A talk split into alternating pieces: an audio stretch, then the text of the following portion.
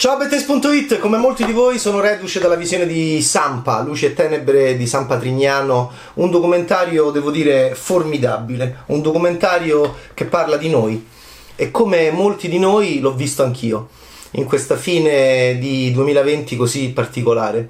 È un documentario splendido, molto complesso, che ho amato per la sua complessità, che racconta noi, eh, racconta l'Italia della fine degli anni settanta, racconta di una droga nuova che arriva nel mercato e che ha una stretta eh, relazione con la geopolitica del Novecento, e è stato per me formidabile vedere questo documentario perché è come se avessi raccolto dei frammenti anche della mia vita, le mie visioni adolescenziali spaventate, eccitate, incuriosite di Bibà Pàlula, di Red Ronnie, una trasmissione che io amo moltissimo e che mi ha molto segnato nell'adolescenza, che vedevo di sera, che vedevo clandestinamente, che non capivo perché ero piccolo, e vedevo Red Ronnie che raccontava San Patrignano, raccontava i processi in un mo- con un modo di far televisione molto violento, molto interessante da un punto di vista semiologico, completamente diverso dalla Rai, e, e quindi è, è una storia molto bella che molti di voi stanno vedendo e che mh, sta facendo anche molto discutere nei social. Intanto io dico subito che non la trovo una serie contro San Patrignano, la trovo una serie molto interessante che racconta veramente molto di noi, molto di questo paese, eh, lo Stato, la droga, l'eroina, l'arrivo dell'eroina. Che cos'è questa, che cos'è questa nuova droga che viene data da nuove persone? Quando arrivano nuove, nuove, quando arrivano nuove persone tu ti chiedi chi sono, da dove arrivano.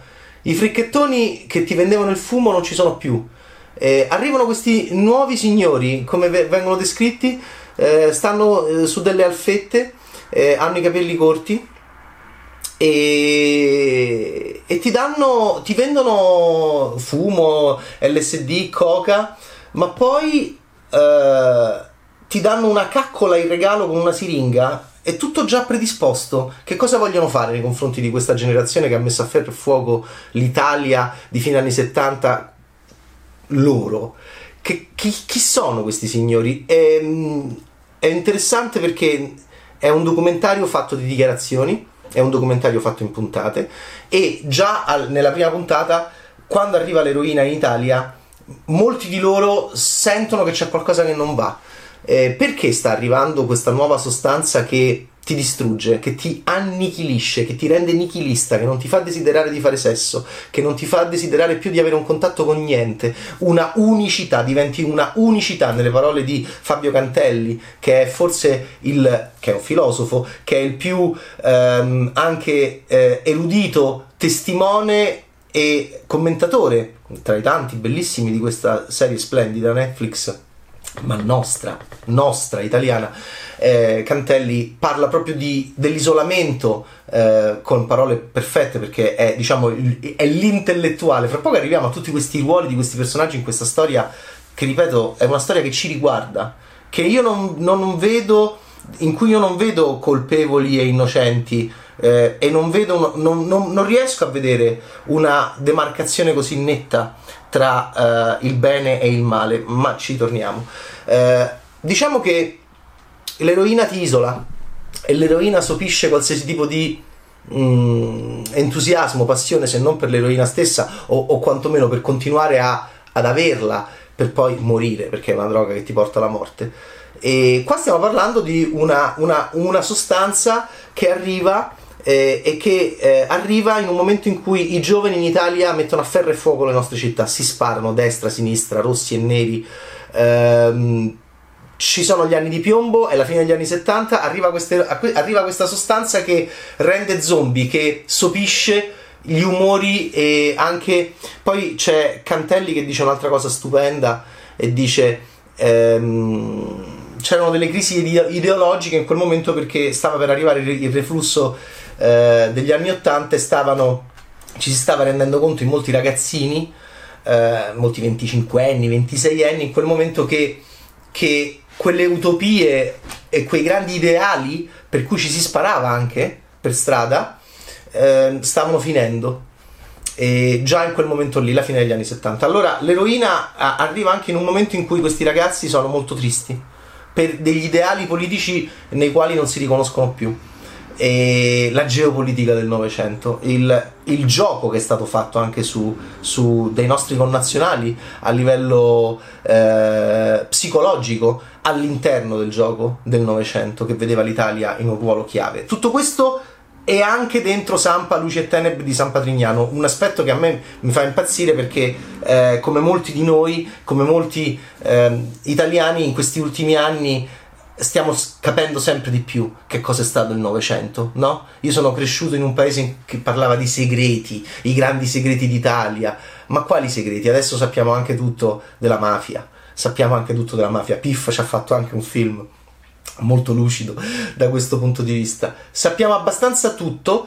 E, e, queste, e questi lavori così complessi e così affascinanti ci servono per... Eh, ricostruire sempre meglio questi frammenti. E allora eccolo, eccolo Sampa, Luci e tenebre, perché queste, se non, se non, eh, questa è la prima puntata, se non si capisce questo inizio mondiale, chi è che porta queste sostanze? Chi è? Perché gli spacciatori sono cambiati? Questi ragazzi tutti diventano degli zombie, tutti cominciano a vagare. eh, Roberto Saviano in Gomorra, libro, non c'è nel film perché è completamente diverso rispetto al libro, già l'ho detto mille volte. Eh, Saviano molt, molto, fa dei racconti molto forti sulla fisicità degli zombie eh, in campagna, che lui vede da giornalista, eh, lui è in mezzo a loro. Sono delle pagine veramente magistrali in Gomorra di Saviano, quelle di Saviano dentro questo horror eh, in cui lui è in mezzo a queste masse di zombie che si spostano, si muovono, entrano in questi edifici, eh, muoiono per strada. E adesso eh, è arrivata l'eroina, eh, è, arrivata, è arrivato lo zombie, che per noi appassionati di cinema vuol dire George Romero, ovviamente, come lui rivede il mostro dalla Notte dei Morti Viventi del sessantotto in poi. Invece siamo in questa Italia di fine anni settanta, dove ci sono questi giovani che vanno addosso alle siepi, che brancolano eh, non nel buio ma alla luce del sole, zombie completamente incapaci di rendersi conto di andare a sbattere a queste siepi nei parchi delle nostre città. Una cosa, delle immagini pazzesche. È qui che arriva Vincenzo Muccioli, è qui che arriva San Patrignano. E guardate, mh, non è che serve un cretino come me, appunto, per dire quanto è affascinante questa serie televisiva, perché data questa premessa parte, parte l'avventura, e parte l'avventura di un uomo eccezionale. Io non sono d'accordo con chi reputa il documentario eh, completamente contro San Patrignano. In realtà, secondo me, gli autori, vogliamo dire chi sono, Cosima Spender in regia, supervisione di Valerio Bonelli, che fa un lavoro al montaggio secondo me magistrale, ma stiamo parlando di un signore che ha, dire- ha montato dei film per Steven Frears come Filomena, come L'ora più buia, come The Program, che ha a che fare con le droghe, e Cosima Spender, lui insieme Palio, un bellissimo documentario sul, sul Palio di Siena.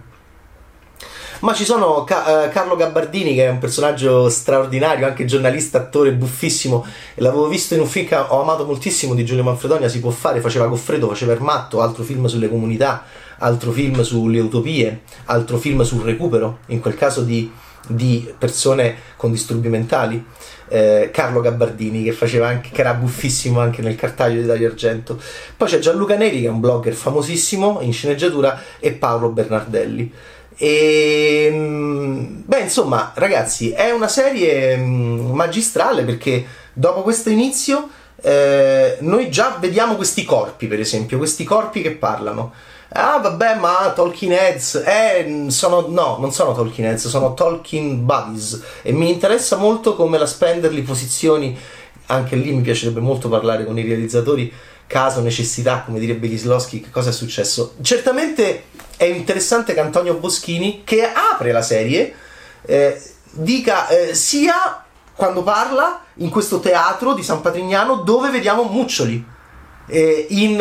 immagini di repertorio. Ci sono delle immagini di repertorio, ragazzi, pazzesche, che vanno da Mike Bongiorno a, a, a Magalli, a, allo scontro televisivo con Pannella che io vidi in diretta, a ovviamente i formidabili lavori che faceva Red Ronnie, di una potenza visiva pazzesca, Bibà Pàlula e non solo. E quindi è per questo che vi dico, soprattutto se siete giovani, a differenza mia, io ho raccolto dei frammenti, io l'ho, l'ho rimesso insieme, eh, mi ha molto emozionato questo, perché perché è come millenovecentonovantadue, millenovecentonovantatré per me, eh? millenovecentonovantadue, novantatré, novantaquattro, Rampoldi, Fabri, Sardo, il lavoro eccezionale di sceneggiatori della mia generazione che hanno raccolto qualcosa che non è tanto lontano rispetto a noi. Che cos'era l'Italia di quegli anni? Da dove venivamo? Chi eravamo? C'era la droga nel passato di Leonardo Notte, c'erano le overdose, c'era Bologna, c'era quella Bologna lì di fine anni settanta, c'era la disillusione politica in Leonardo Notte, personaggio straordinario. Ecco, è tutto molto collegato, perché ed è la bellezza di questi racconti è anche collegarli e perdersi o, o ritrovarci meglio noi dentro questi racconti, camminando lì, percorrendoli e vedendoli. Guardate, eh, è droga questo documentario nel senso migliore del termine, perché lo mangi. Io dico, fa questo effetto su di me. Pensate su chi non sa nulla di questo, voi, i giovani, la generazione Z, Eh, chi ha vent'anni oggi, penso sia molto importante, e non penso che sia un documentario contro San Patrignano, proprio perché c'è Boschini, per esempio, che dice una cosa molto forte, dice eh, sarebbe impossibile che un albero con le radici marce riuscisse a stare in piedi ancora adesso, perché San Patrignano è in piedi. Ma che cos'è San Patrignano? Ma questo coglione che sta parlando da ormai undici minuti, ma di cosa sta parlando? Di una comunità di recupero di tossicodipendenti, e, e Antonio Boschini era un tossicodipendente. L'intuizione geniale di Vincenzo Muccioli, che è molto espressa nel documentario, è quella eresia per Boschini. Boschini era uno di loro che diventa medico, è una storia splendida, esattamente come Cantelli diventa eh, intellettuale, non che non lo fosse prima, era intellettuale anche da tossico, anzi Muccioli gli fa un attacco a degli scritti che scrive, eh, come il giovane Saviano, pieno di fervore, no? Di Gomorra, eh, che sembra scritto da Gomorra, sembra scritto da, da Foscolo praticamente. Che bella che è la differenza col film di Garrone. C'è un io dentro Gomorra del giornalista, che poi lo, lo ha, por- ha portato Saviano a quello, a quello a cui, che è successo a Roberto Saviano. C'è un io, una, una voglia investigativa di questo io che osserva gli zombie, che sta tra gli zombie. Tutto è collegato. Saviano in, incontra gli zombie e incontra la droga e, e, e, e vuole capire questi mostri che siamo noi, come noi diventiamo mostri, come noi diventiamo nulla, che, che gioco economico, che giro c'è dietro. Qui eh, arriviamo invece a eh, che cosa facciamo con queste persone che sono diventate tossicodipendenti. Ehm... C'è, un, c'è stato un gioco geopolitico? Si doveva sopire una generazione? Sì. E chi l'ha fatto oggi si apre il dibattito, ma ripeto, abbiamo le idee abbastanza chiare. E... però il documentario è bello, per come è stata bella la storia di, di Vincenzo Muccioli, perché, ok, e che fai? Che cosa fai? Ecco la storia di questa collina. Ecco la storia, mi ha ricordato molto l'incredibile storia dell'Isola delle Rose, ma in chiave migliore. Ecco un'utopia, una vera utopia. Mentre il film di Sibilia racconta una storia vera, travisandola, facendo revisionismo anche un po' sgradevole per quanto mi riguarda, in una chiave molto superficiale, infantilizza un'esperienza collettiva, sociale, politica, storica, novecentesca, italiana, come quello che fece Giorgio Rosa. Eh, e siamo sempre lì, eh, ragazzi. Rimini, siamo sempre in quelle zone lì. A Rimini è arrivato Vincenzo Muccioli, che nasce a Rimini nel millenovecentotrentaquattro, è un vitellone, Rimini, Fellini, e, come ricorda Red Ronnie, e, e lui arriva a, ad aprire questa comunità, che è una comunità dove arrivano i fascistoni, arrivano i comunisti, arrivano i criminali. E il documentario è raccontato attraverso i ricordi di queste persone. Boschini, Antonio Boschini è quello che è diventato il dottore, Antonio Boschini è quello che è oggi San Patrignano, Antonio Boschini è inquadrato molto bene dalla, da Cosima Spender, che cammina sereno. Antonio Boschini ha una bella faccia, ha belle parole che dice, e Antonio Boschini è, è la testimonianza, è il suo punto di vista di dire molto più luci che ombre questa esperienza qua.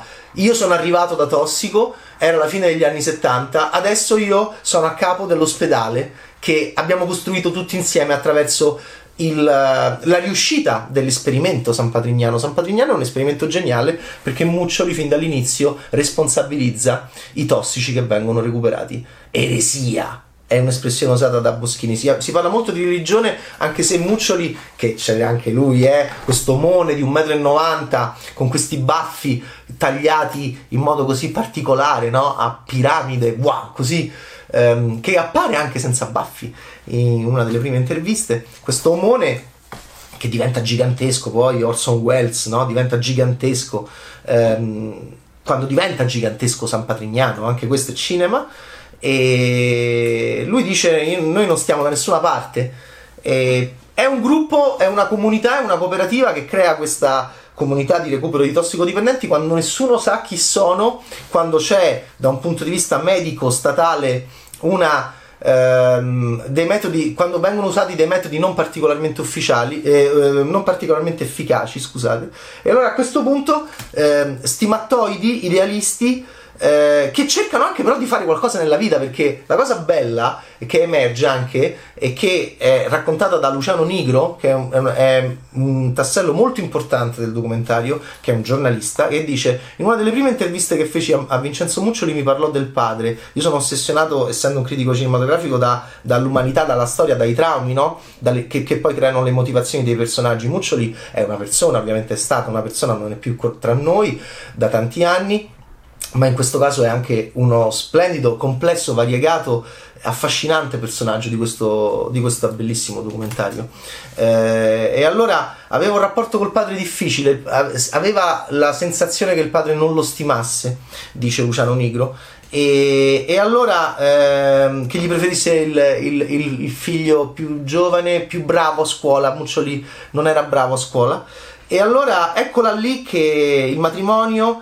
Eh, forse faccio l'attività di albergatore a Rimini, aiuto mia moglie che ha in famiglia quest'albergo, la Stella Polare, uno degli alberghi più antichi di Rimini. L'incredibile storia dell'Isola delle Rose di Giorgio Rosa è incredibile, no? Questa coincidenza tra questi due testi, non solo come luogo che raccontano, ma anche come storia di uomini che mettono in piedi delle grandi imprese. Quella di Muccioli è, è straordinaria, perché una, invece sulle colline di San Patrignano, che è più dentro, ehm, mette in piedi questo, questa, questo gruppo di, di amici, collaboratori. Poi arriveranno anche i coniugi Moratti, che finanzieranno eh, e daranno una mano economicamente, ma l'idea è, è innovativa ed è un terreno completamente nuovo, perché lo Stato non sa che fare con i tossici. Ci sono i tossici, ma... Um, ma non sappiamo che fare con i tossici. E allora ecco che interviene Muccioli col suo, con la sua, col suo corpo, con la sua presenza, con i suoi occhi, con questo passato anche spiritista. Hai fa- facevi vedere le stimmate,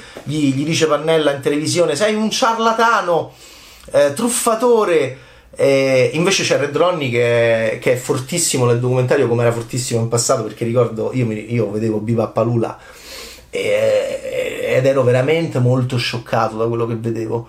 Era, è, io ho sempre ammirato molto il lavoro di Red Ronnie in televisione, anche Help, le cose più, diciamo, dolci, le cose più serene. Bibà Pàlula era un programma molto teso, era un programma che mi ha molto molto segnato, perché lo vedevo da ragazzino e perché mh, il rock and roll mi si presentava in, in, in una versione anche pericolosa, la cultura rock, da cui poi Red Ronnie andava, perché sapeva che da, da lì era nato anche qualcosa di sbagliato. Ed è vero, perché per esempio Walter Delogu, che è una delle figure più ehm, controverse del documentario, vedrete che è il papà di Andrea Delogu, che è una conduttrice radiofonica, un'attrice, una, un'attrice eh, fantastica del presente, cresciuta in comunità.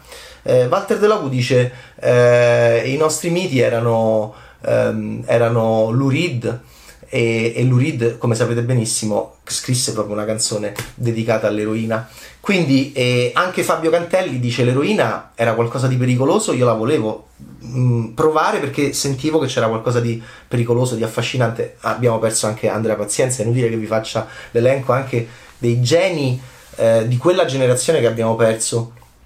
Eh, Stefano Tamburini del gruppo di Pazienza, grandi geni del fumetto italiani che abbiamo perso per, eh, per l'eroina. E, e ultimamente ovviamente abbiamo ricordato anche moltissimo eh, John Belushi per gli anniversari eh, riguardanti Blues Brothers, ok? E, ecco, capita in quel momento quando questa generazione non conosce bene quella sostanza e non c'è la capacità nemmeno di fare il monologo di Trainspotting, no? Consapevoli, ironico. Non puoi fare Trainspotting, perché Trainspotting lo fai nel novantasei.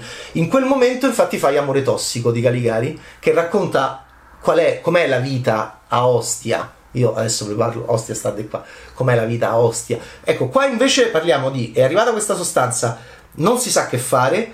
Questo gruppo di Muccioli è del trentaquattro, ehm, arrivato a, a, a poco più di quaranta anni d'età, eh, prova a, a fare questa comunità di, terapeutica e nell'azienda agricola di famiglia, perché è un'azienda agricola, quindi eh, c'è sempre poi l'idea dell'allevamento, de, de, de, de, degli, dell'avere i cavalli, i cani, i polli, eh, la campagna. Lui veniva da una borghesia agraria riminese, umiliato dal padre, diceva lui. Queste sono le parole di Luciano Nigro. Poi c'è Fabio Cantelli che è splendido, che è questo goriziano del sessantadue completamente scarnificato ehm, dall'eloquio dotto, dal, dall'uso delle parole splendido, che sembra che parli in una camera d'albergo. Poi io sono, in, essendo un critico cinematografico, mi piace pensare, ma questi luoghi, Delogu è più un testimone protetto da come, perché poi Delogu tradirà la famosa cassetta di Delogu, insomma vedete il documentario perché c'è tanta roba. eh, Delogu sembra quasi un sembra quasi Harry Hill di, di Goodfellas, sembra che parli quasi da una Da una, da una casa co, con la protezione, anche come è illuminato, da, da questa sensazione. Eh, Boschini è affascinante perché è nel teatro dove noi vediamo che Muccioli era seduto quasi nello stesso posto di Boschini, come dire, io sono Muccioli. Bellissima come idea visiva, no? Come associazione visiva. Io sono esattamente quello, io mi trovo dove si trovava lui e continuo a stare nei posti dove stava lui, perché Boschini è quello che ha proseguito l'ideologia di Muccioli. Eh, Cantelli, Cantelli dove sei? Cantelli è in un albergo, Cantelli che poi vedia- lo vediamo da Gad Lerner perché diventa portavoce di Muccioli, ma poi comincia a vedere che c'è qualcosa che non va e poi collaborerà con, con Gad Lerner all'Infedele.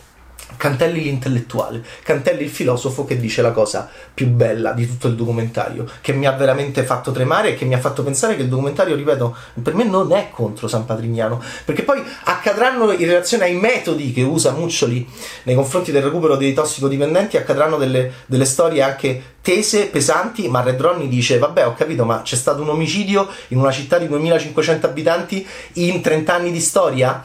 Ma tu devi gridare al miracolo. Cantelli dice una cosa filosoficamente molto alta, secondo me, e molto uh, risonante, almeno su di me ha avuto un effetto. Lui dice quando hai a che fare con il tossico e quando hai a che fare con il recupero del tossico entri in una zona in cui la vita e la morte sono così vicini che le categorie morali Eh, che noi usiamo giustamente nel nostro es- vivere sociale e nel nostro vivere statale, e muccio- i processi, le leggi eh, non hanno più il senso che hanno in ambiti diversi da quello del rapporto tra l'uomo e l'eroina.